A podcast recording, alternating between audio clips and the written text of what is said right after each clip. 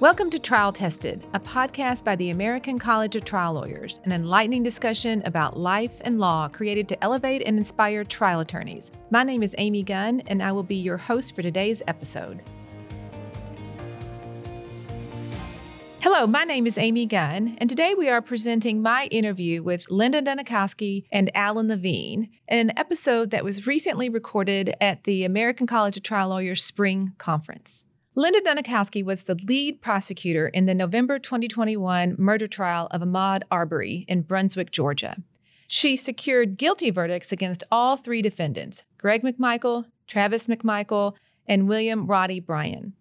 Mr. Arbery was jogging through a neighborhood in southern Georgia on February 23, 2020, when he was chased in pickup trucks by the defendants, culminating in Travis McMichael shooting Mr. Arbery three times with a shotgun. Mr. Bryant captured much of the chase and murder on video.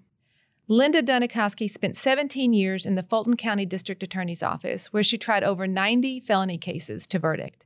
In 2019, she transferred to the Cobb County District Attorney's Office to be the Senior Assistant District Attorney in the Appellate Division. It didn't take long, however, before she was asked to be on the Arbery trial team, and in April 2021 was named the lead prosecutor. Linda received her undergrad degree from Indiana University and her JD from Georgia State University College of Law in 1993. Interestingly, however, instead of going to work in the law after graduation, Linda continued her pre law school employment in trade show industry sales until 2002 and credits her motto of ABC, always be closing, to that experience. Alan Levine is senior counsel in the Commercial Litigation, Securities and White Collar, and Regulatory Practice Group at Cooley in New York City, and a fellow with the American College of Trial Lawyers.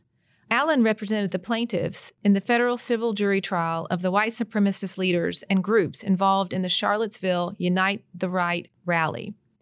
After a month long trial in November 2021, the jury returned a verdict totaling $26 million under state conspiracy law against all defendants. Alan holds a BS from the University of Pennsylvania and a JD from New York University Law School. He served as an assistant United States attorney in the Southern District of New York, where he played a key role in the investigation and prosecution of union corruption on the New York City waterfront. Since that time, Alan has represented public and private companies under criminal investigation or after indictment, as well as public and private companies in sensitive situations. Alan has been active in civic and community affairs throughout his career. From 2007 to 2010, Alan served as chairman of the board of the Legal Aid Society, the largest public law firm in the United States. He is currently chairman of the board of trustees of the Jewish Theological Seminary. We hope you enjoy our conversation with Alan and Linda. Hello, Linda and Alan. How are you today? We're great. Thanks for having us. I'm so excited to have the opportunity to speak with you all, especially being live and in the same room together, having just completed a couple of days of our spring seminar here in San Diego. On behalf of the American College, thank you so much for giving your time today and sharing your stories with our listeners. So, Alan, I'd like to start with you if it's okay.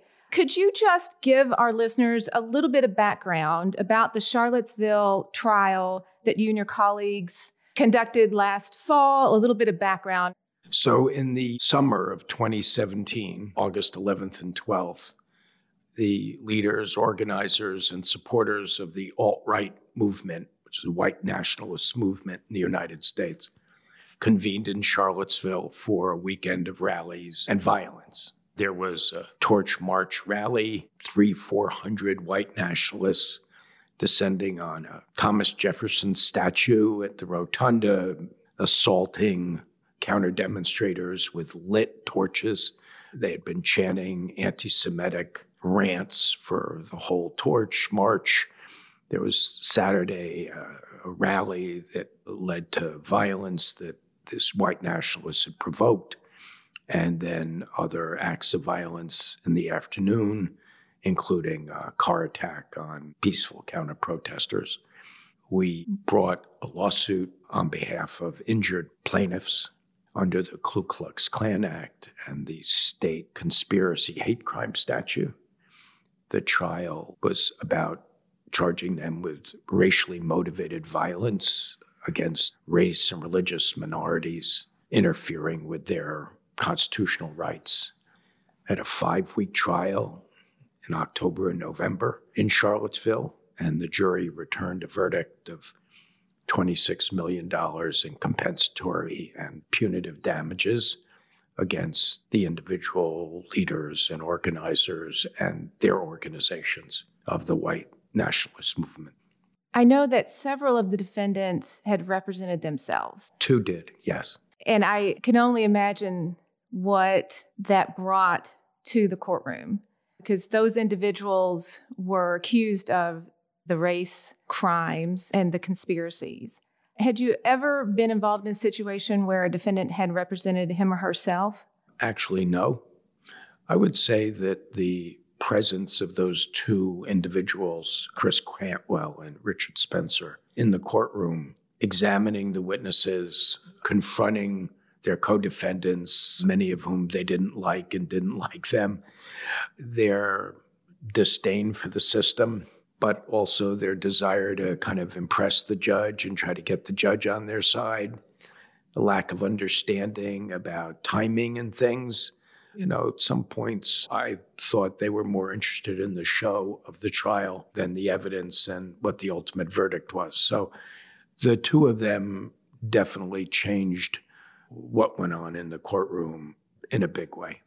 It was my understanding that those two were allowed to question the plaintiffs, yes. acting in their capacity as their own attorneys. How on earth did you prepare your clients for that kind of interaction? That was very challenging work as trial lawyers. There was very significant age difference. Uh, most of the plaintiffs were at UVA a number of them weren't even 30 years old. And the defendants really zeroed in on the youngest of the plaintiffs. There's really no preparing a person for that kind of examination. But frankly, those plaintiffs did great. They stood up to it, they answered just the questions.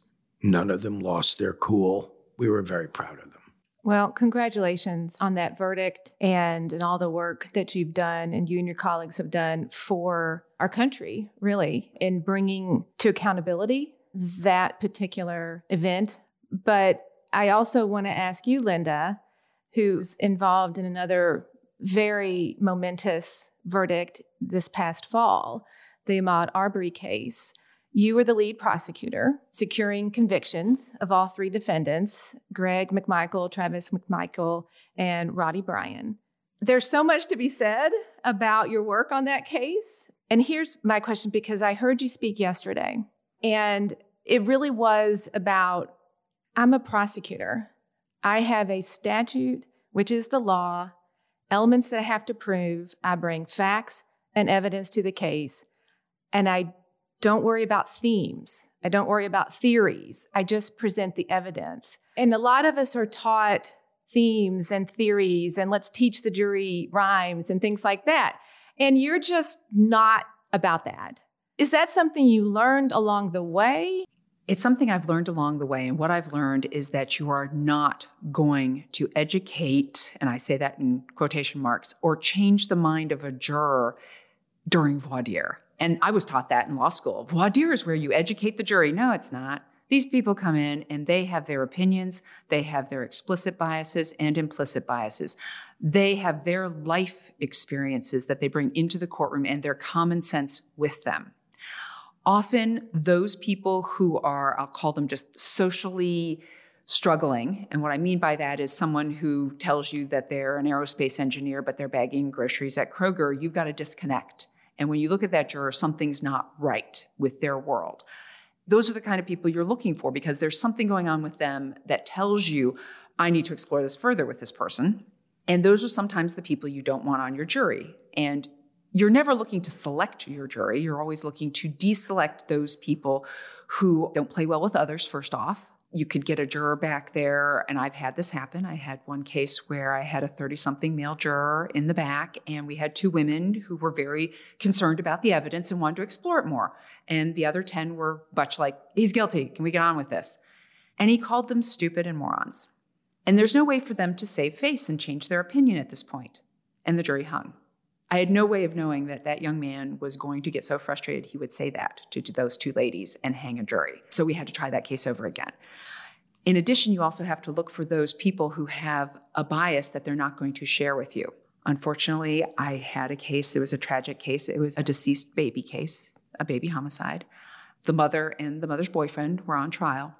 And we selected our jury, and we had one young man who took over the jury and basically, it was mom's fault. Even though the boyfriend is the one who actually was the murderer and inflicted all the injuries to the baby, he blamed her for not protecting that child. And he didn't want to hold the actual murderer accountable. He wanted to hold her accountable. And it came from his own abuse having had a mother who didn't protect him from her boyfriends. There is no way to find that because that person is never going to share that during voir dire in front of 48 or 60 other jurors. And that, once again, resulted in a hung jury for us. So jury selection and that sort of analysis is really, really important to go and look for those people because it is a deselection process. Those people who are not going to get along with others, those people who have a hidden agenda. I call them the sleeper cell people, trying to find them and their implicit bias. Now, often you will have jurors who are more than happy to tell you exactly what their issues are. And they will raise their hand to every single question you ask. And you know when they've got too much stuff to tell you, they're also not going to make a good juror. So it's that sort of analysis that you have to have. The publicity in both of your cases, there was no way, I assume, there was no way to find anyone, any potential juror who hadn't heard something about your cases. So you could certainly ask the standard questions of what have you heard? Tell me about it. Does it affect your ability to listen to law and facts? There's no way that can actually cover because it's not just I heard about this case. It's you can't have heard about your cases and not had feelings about them. You know, it's one thing just to have heard about a case and not really thought much of it. I don't know how you could have heard about the Ahmaud Arbery case or the Charlottesville case and not had opinions about it beforehand. So, how did you go about in your case, Linda, finding the sleeper cells or trying to encourage people to be open and honest about what their biases would be? Well, first off, we began with a question that I formulated, which was, What do you think you know about this case? Okay. Because we knew there had been pretrial publicity, we knew that the media had had extensive coverage. We knew that Greg McMichael had released the video to the media and numerous people had seen it. We wanted to know how many times someone had seen it, if it was something they sought out to look at repeatedly to analyze. We wanted to know where their information, their news media and information about the case came from. Because a lot of people in that questionnaire, and I hate questionnaires. I think I've said that before. In our case, the questionnaire was used against very good jurors and in an unfair way, in my opinion. It was one of those things where a juror, when interviewed personally one on one, said all the reasonable, rational, yes, I can be fair and impartial, and yes, I can be a juror who follows the law and listens to the evidence, even the defenses. And yet, if the defense didn't like them, they'd go, well, on their questionnaire, they said blah, blah, blah, blah, blah, ignoring the hour we spent with them talking to them as a way to get rid of them. So that's one of the reasons I don't like questionnaires. But what we got from the questionnaire was a broad spectrum of things. Some people legitimately wrote, I heard in the news these things. Other people had formed an opinion. Some of them had written, and this was both white jurors and black jurors, this was a modern day lynching, and they are guilty. So we would still call those people in to question them. The defense wanted to immediately strike them. Well, if they wrote that down, we have to strike them. I said, no, I said, I want him to come in. I want him to please explain to me why you wrote that down and what it is that is resting on your mind.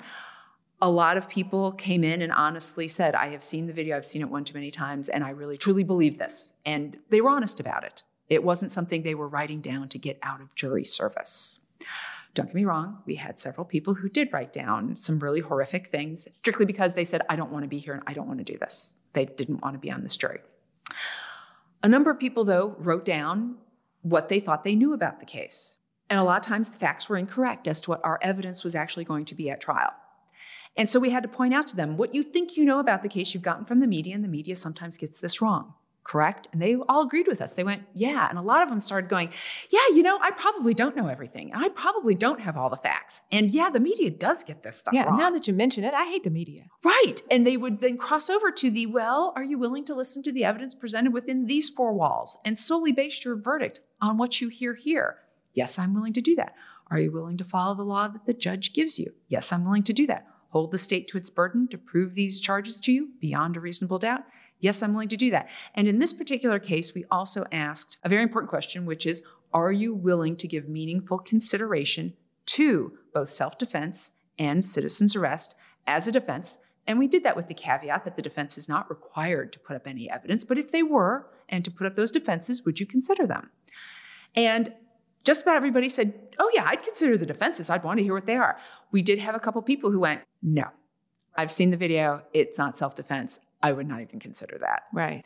So once we get to our 48, we have 12 African American jurors and the rest are white jurors. So one quarter of our pool are African American jurors.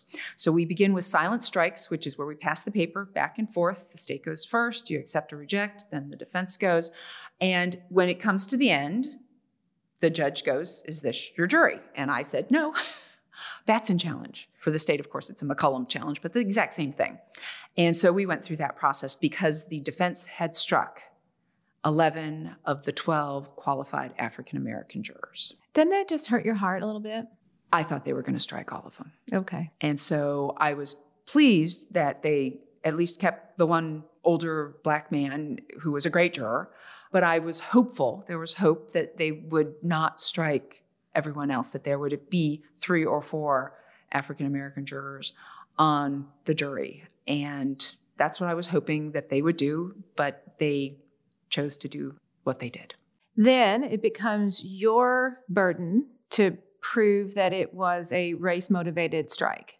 So actually, the first thing you do is math, which of course, we're lawyers, we love math. So the first math is based on the numbers alone and who they struck, which was 11 of the 12, did the state make a prima facie case of racial discrimination? And Judge Walmsley found that we had made that prima facie case of racial discrimination because there were 12 qualified African American jurors and they struck 11 of them. Okay, so it was just, at that point, it was just, it's 11 out of 12, Judge. Right. I mean, it's prima facie. Right. Okay. The next step, of course, is for the defense to provide race neutral reasons for those particular strikes. And that's where the questionnaires come in. Right, because, well, and also the intensive voir dire that we had done. Now, what I did was this I did not ask to have every one of the 11 reseated. There were three African American jurors where I knew that there was a different reason, a race neutral reason for them to strike them. And I got what that reason was. So I left those three people alone.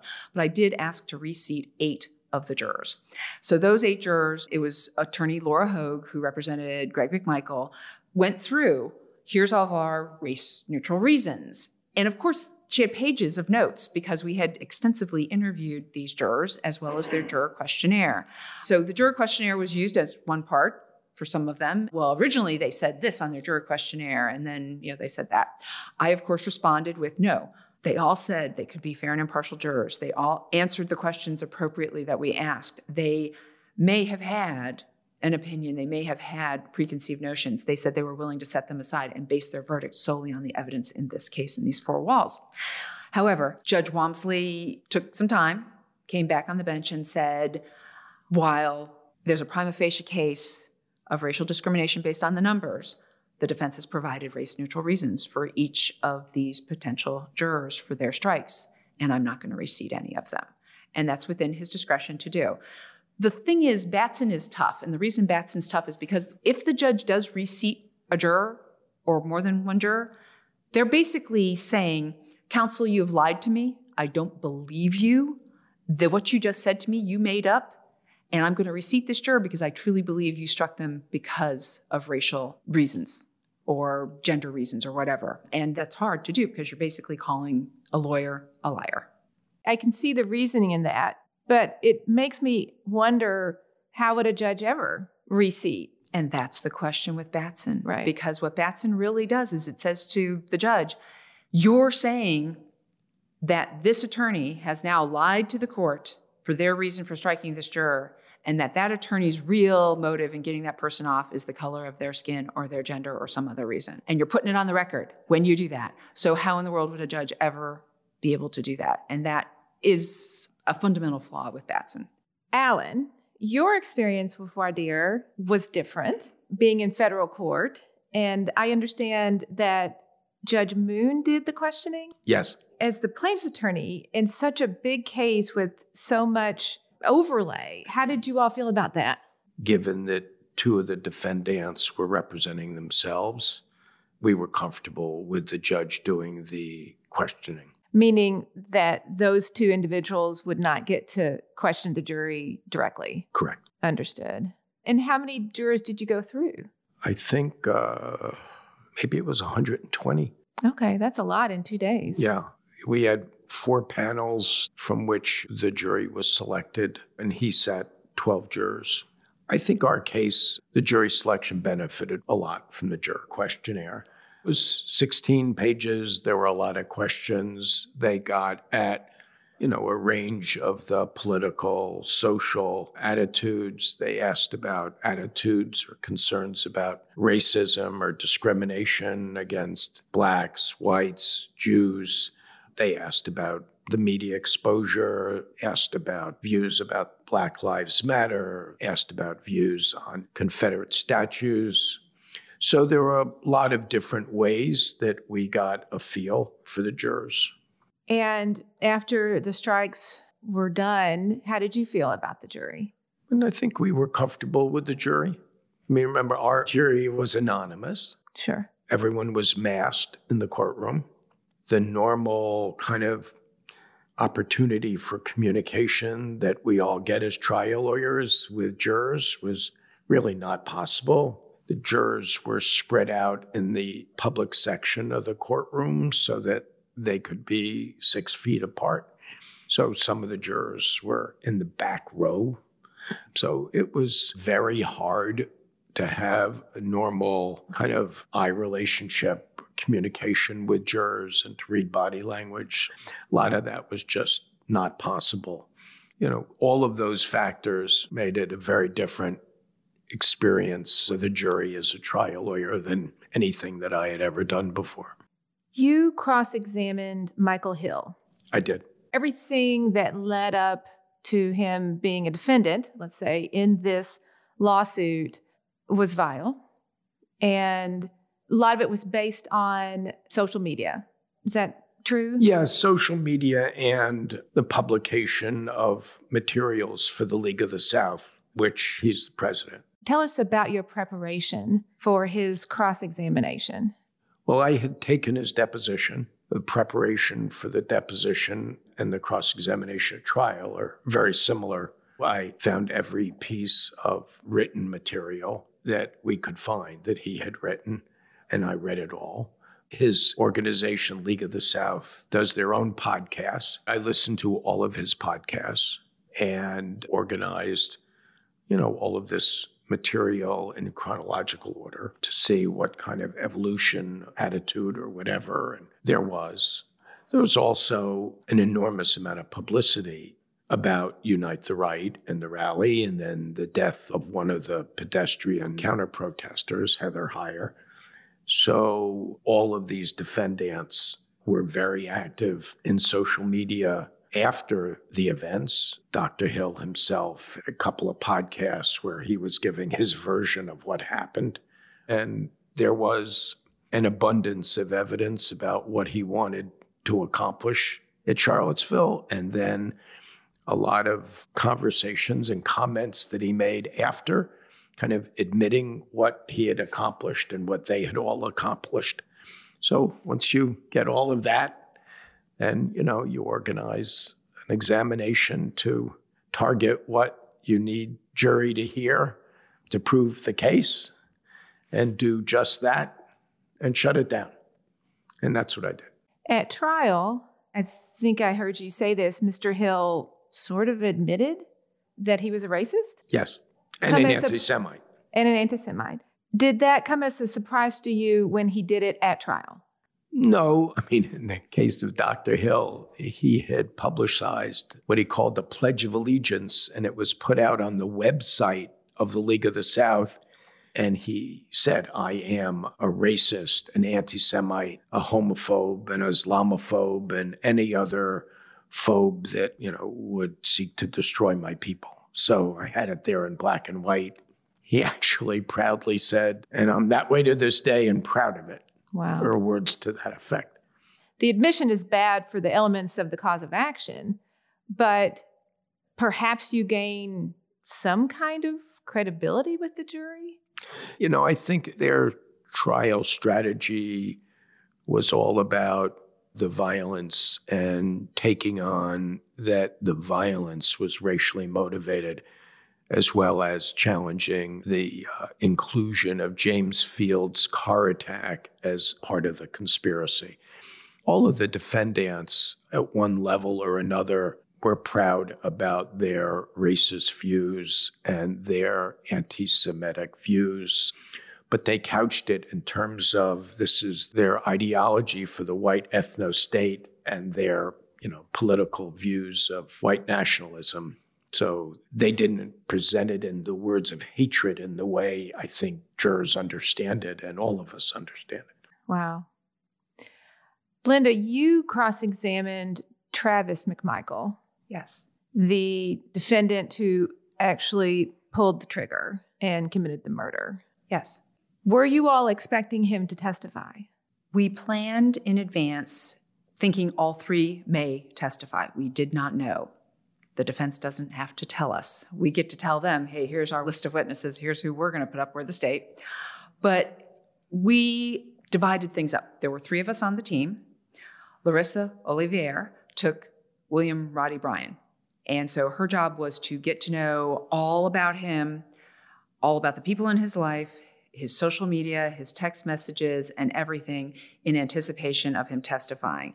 And Mr. Bryan had also given numerous statements to the police at the scene on body cam, a couple hours later at the police station. And then after the McMichaels were arrested, he agreed with his attorney, Kevin Gough, to meet with GBI agent Seacrest on two different occasions and actually took him on a ride through the neighborhood to the best of his recollection, of course, in May, homicide happened February 23rd of 2020. So this is May. I believe this was either the 15th or the 19th. It was trying to do his best to remember, well, I went here and I went there, and this is what I did, and point out the locations for Special Agent Seacrest. So we knew some statements were going to come in. They were admissions of a party opponent, they're the statements of the defendants. But we didn't know if Mr. Bryan was going to testify or not for himself. So that was Larissa's job.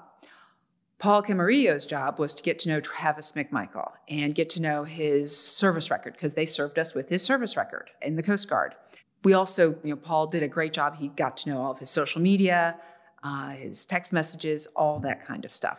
So I had Greg McMichael, and Greg McMichael had served in the Navy, and then he had become a law enforcement officer for a couple of years, and then he became an investigator at the district attorney's office. And a lot of people said, "Yeah, I know him because he would show up at the courthouse and hand out subpoenas." And that's how they knew him. Um, but I was prepared to cross examine him if he took the stand.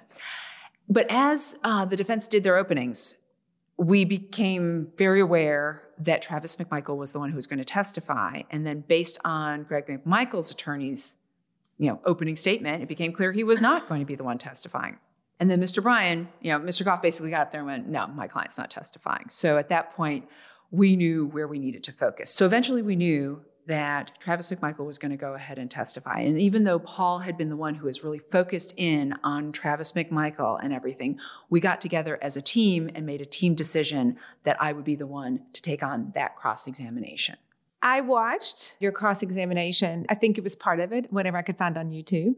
What was interesting to me is it didn't seem like, from what I saw, you were affected at all about the cameras, the weight on your shoulder about what this case means for our country. And you were just doing your job. And I don't mean just as if to diminish it at all, but that's what was so impressive to me. And as a trial attorney, it makes me so proud to be a part of this profession, but also in awe of you guys who can have these kinds of results it is such an important piece of the puzzle because you're really trying to get to the truth through the defendant's own words. And with respect to Travis McMichael, I watched him and he kept saying things like totality of the circumstances and phrases like this, which seemed strange to me that he would be saying that. So tell us why you think he said things like that. He had been incredibly well prepared by his attorneys. But was it well prepared? Or did you turn it around on him in close?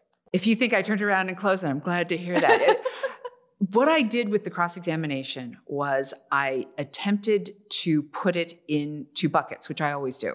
Okay. So for me, there's a one pager. What is the point I'm going to make in closing? Okay. And how am I going to make that point based on what this defendant is going to give me during the cross examination?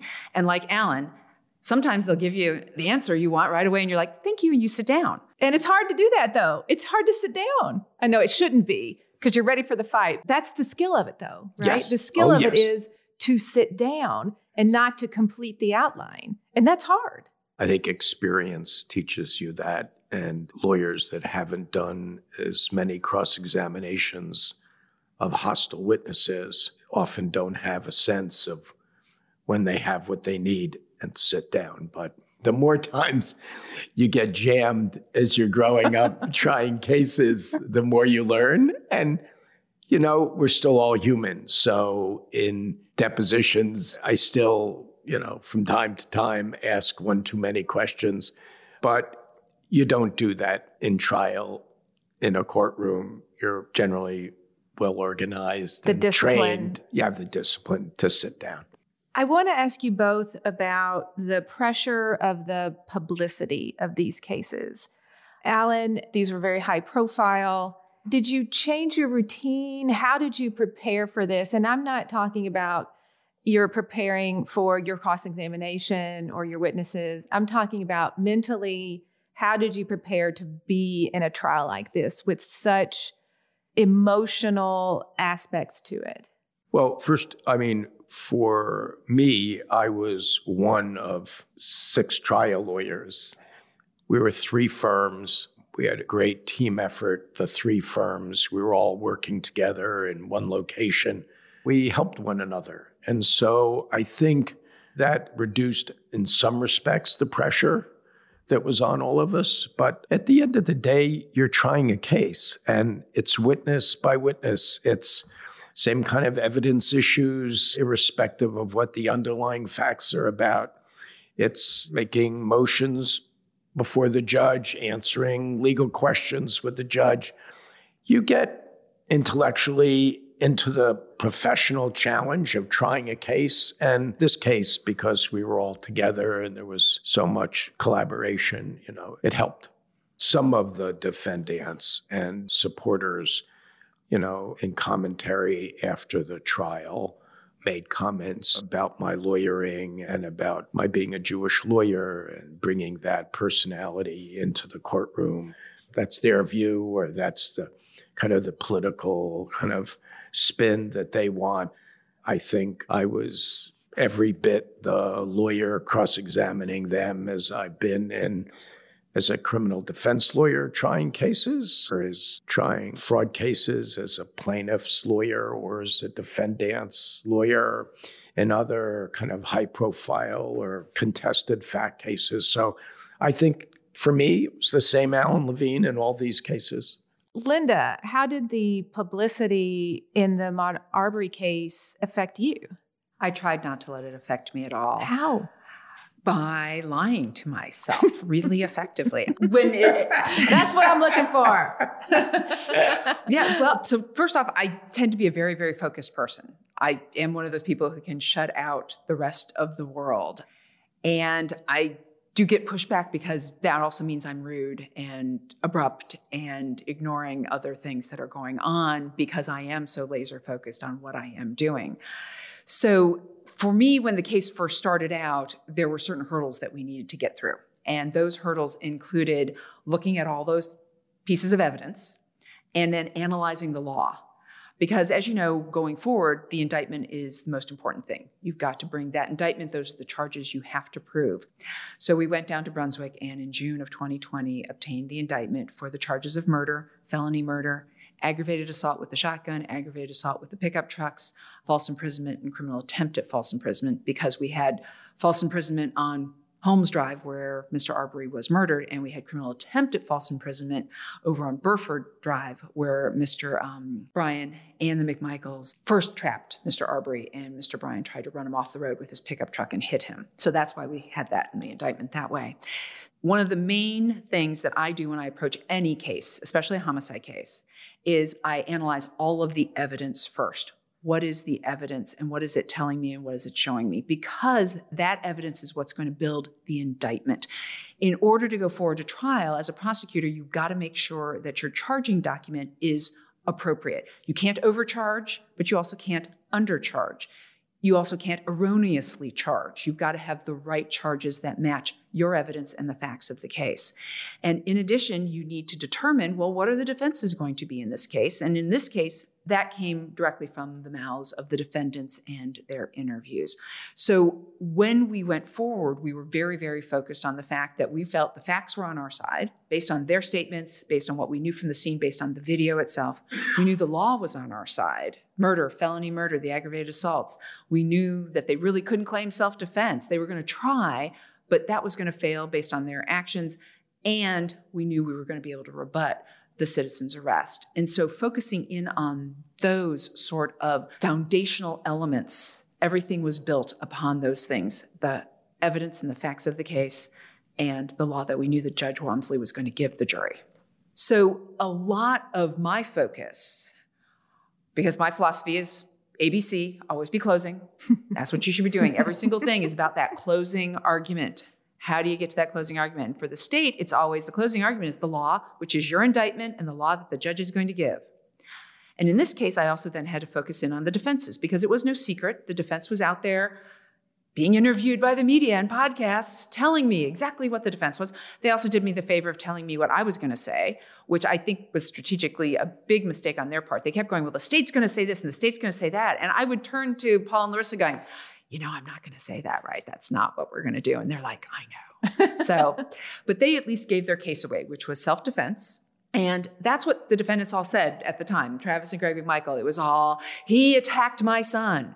He attacked my son. That's what Gregory McMichael kept telling them, which was like people are looking at this video going, Excuse me, where? You, the guy who was running away from you for five minutes and ran around the truck to get away from your shotgun toting son is the one who attacked your son as he was pointing the shotgun at the unarmed jogger.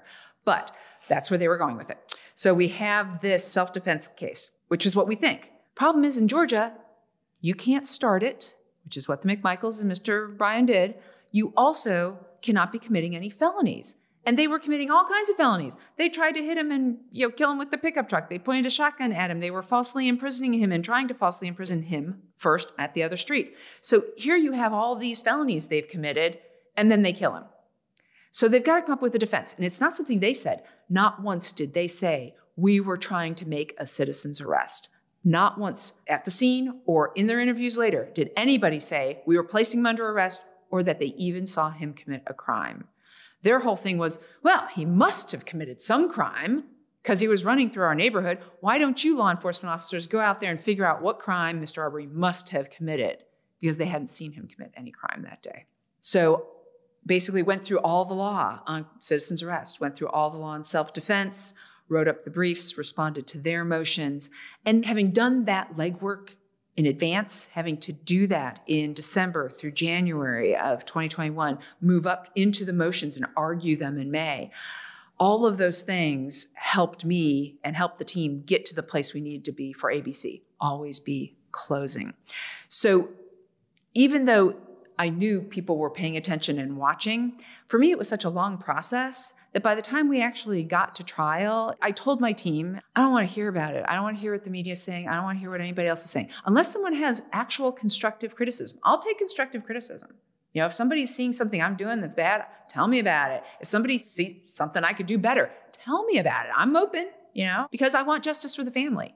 Okay, this isn't about me, it's about justice for the Arbery family. And if somebody sees something tell me, you know, but I went in every day with Paul and Larissa, and we were totally 100% focused on the case, getting justice for the victims, and making sure that we did the best job we could to put that evidence up so that we could be really good for our closing argument. And so I convinced myself that three people were probably watching this, and one was my sister, and you know, she liked me, so that was going to be fine. That's what I told myself. Alan, I had read and knew that a lot of the defense attorneys, uh, maybe some of them, had used a lot of slurs, a lot of racial slurs during the trial. And I'd read that maybe the motive behind that was to desensitize the jury. Can you talk about that a little bit? At least one of the defense lawyers said after the trial that an effort had been made to desensitize the jury with all of the racial and anti Semitic comments throughout and the use of vile words. I personally don't see that. We did have an expert witness, uh, Professor Lipstadt, who kind of took the jurors to school on what anti Semitism is and its roots and its manifestations. And she made a point of saying that one of the ways that people, anti Semites, communicate is through jokes and camouflaging and things. So all of that actually came out in the courtroom, particularly the two defendants that were representing themselves did just about everything that Professor Lipstadt said anti Semites do. But you know, it was a courtroom that was just filled with hate speech every day and violence, and it was uncomfortable. You know, we would leave the court and look at one another and say, Did we really just sit in a courtroom today with all of this filthy, vulgar hate speech? But we did. At the end of the day, I don't think it worked on the jury. I think the jurors saw and found racially motivated violence intending to interfere and actual assault of some of them. They found on the state assault claims also. Linda, much has been noted for your case about how you really didn't emphasize race. Was that a conscious decision? Yes, we made a conscious decision not to put racial animus evidence before the jury. Number one, my elected Flynn Broady did not want to make this an us versus them case. He also didn't want this case to be all about race because it wasn't. This was a murder. This was a murder with a shotgun. And it was a vigilante situation more than anything else. Was the vigilantism motivated by racial animus? In my opinion, yes. But in the state of Georgia, the state does not need to prove motive or premeditation. The state only needs to prove intent intent to commit the act that is against the law. So there was no reason for the state to attempt to prove something it didn't need to prove in its case. And of course, if I had failed to prove it sufficiently, because the state has the burden of proving it beyond a reasonable doubt, if I had failed to prove that sufficiently, there's a chance we could have lost or had a hung jury or alienated one, two, three jurors. And why do that when it's unnecessary in order to prove the homicide? If everyone were green, what the McMichaels and Bryan did was still illegal. Do either of you have thoughts on the potential appeals of your cases or the likelihood of success on appeal, Alan? No, I wouldn't comment on that matter. Okay. I understand that you're still in post trial briefing. Yes. Okay. Linda, thoughts? Well, the defendants have all filed their motions for new trial. So, in the state of Georgia, within 30 days, you have to motion for a new trial standard procedure. Everybody files those placeholders. Uh, then we have a status hearing in about 180 days. So that will probably take place in July or August of this year. And it will simply be a status to determine defendants, have you hired appellate counsel? I don't know when the transcript is going to be completed, but this is all sort of standard procedure. I have no idea what issues these new appellate attorneys that are representing the defendants will use for the appeal my intention is to handle the appeal. So we'll see what happens. Both of you have spent a lot of years in your respective careers, either in public service, Linda, in your prosecutorial role. And Alan, I know that you were an assistant U.S. attorney. How many years were you assistant U.S. attorney? Five. Five years. And you're currently the chairman of the Jewish Theological Seminary as well. I'm hoping that we have some young lawyer listeners, some younger listeners. What's the importance of public and community service as a lawyer? And Alan, I'll start with you. I think it's part and parcel of being a lawyer. I think it makes you a better lawyer. I also think that lawyers know better than any other kind of profession or livelihood the importance of the rule of law and our system of justice and should appreciate the importance of maintaining it, preserving it, protecting it. So I think all young lawyers should be involved one way or another in pro bono work and public service so that becomes part of their careers. I feel very strongly about that. And you've felt very fulfilled by that. Yes. I want to add, of course, that you and the team on the Charlottesville trial, that was pro bono work. Yes. Linda, you're a career prosecutor. How important do you think those roles are in the role of public service? They're incredibly important. And I have noticed a trend, which I'm so glad you asked me about this, because I've noticed a trend where a lot of young attorneys come to a district attorney's office or a U.S. attorney's office, and they come for three years for the experience of the trial work. And they leave for whatever reason. And often I regret to say it's probably money or government employees. And the problem becomes that career prosecutor. Where is he or she these days? Because what we're finding is there are a lot of career prosecutors, such as myself at this age, but we're missing our 35 to 45, 35 to 50 year olds who started out as prosecutors and when they were 25, 27 years old and then stuck with it. And that can be a number of factors. It can be economic factors, uh, which I think is probably what it is. A government job used to carry with it a lot of benefits as far as retirements, pensions, that kind of thing, health care, a lot of other benefits that came with sticking with a job where you honestly are making 50% of what you could be making in the private sector.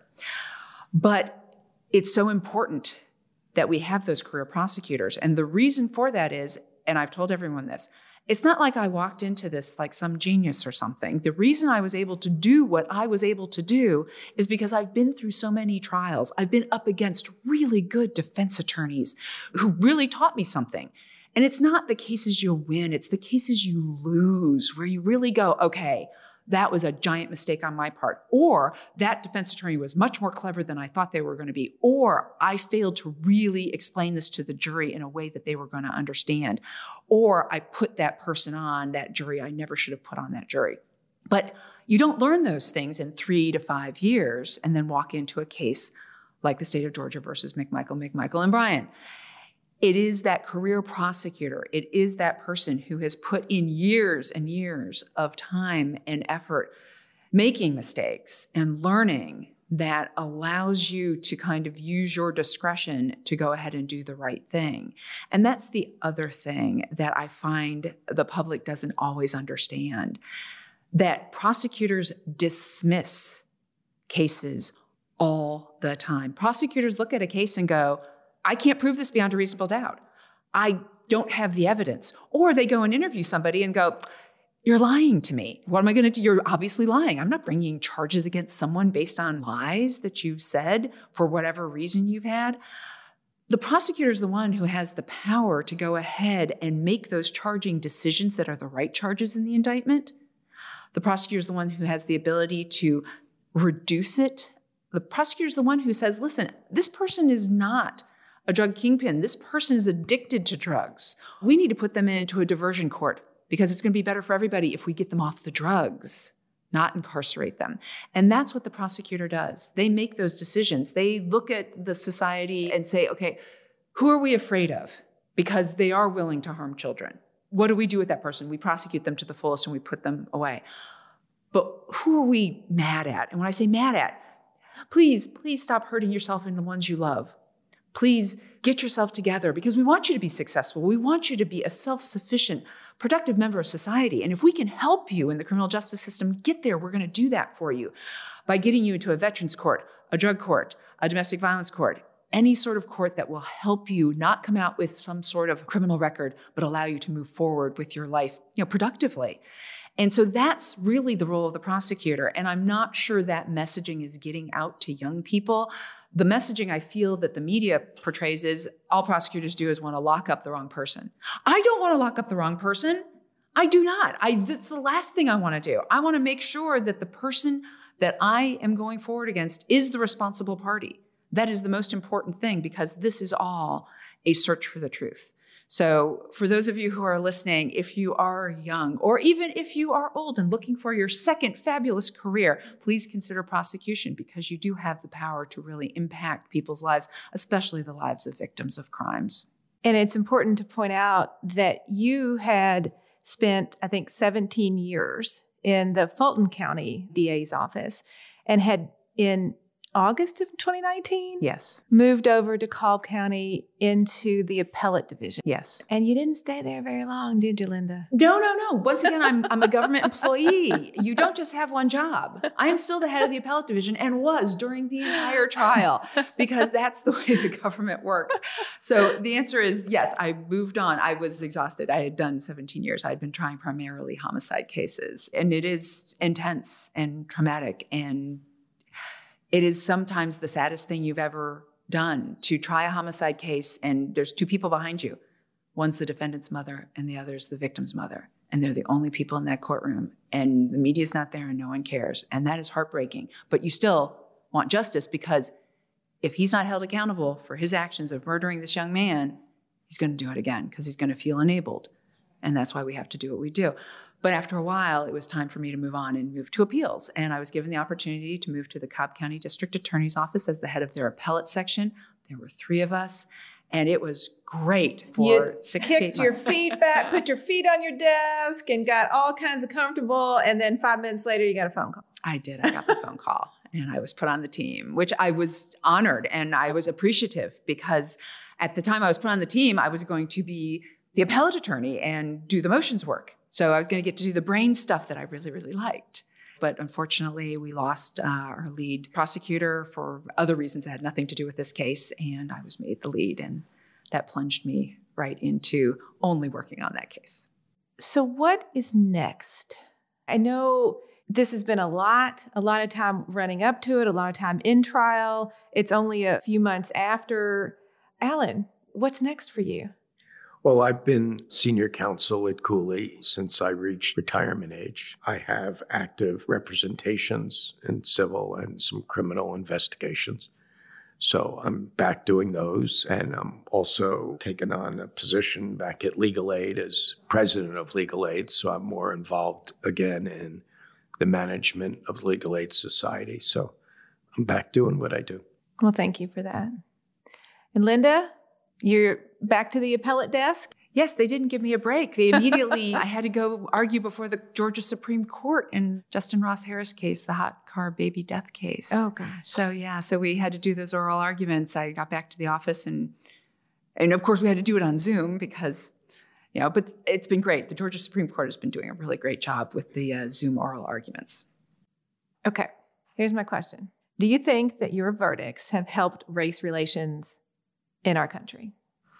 I think that um, racist attitudes and anti Semitic attitudes are not healthy in our society. And I think that every instance that presents itself by way of litigation or non litigation to call the kind of conduct out, to educate people in the country that this kind of attitude exists, and to actually use the courts to hold those people accountable for what they said and did.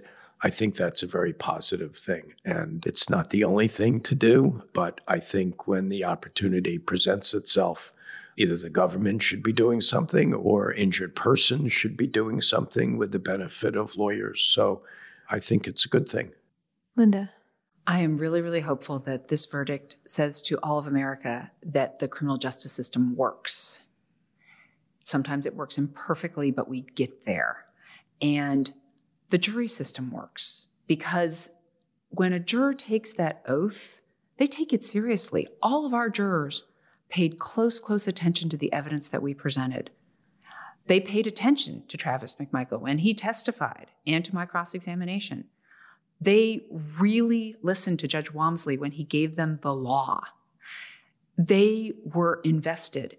And it's that kind of stand up citizen who really steps up and does their civic duty that really makes sure that our criminal justice system works. And I believe it does. And I believe in the jury system. And so if there's anything that I think it helps is that that distrust of the criminal justice system, I'm hoping that this is an example of it does work. And if you really truly want it to work even better, become a part of it.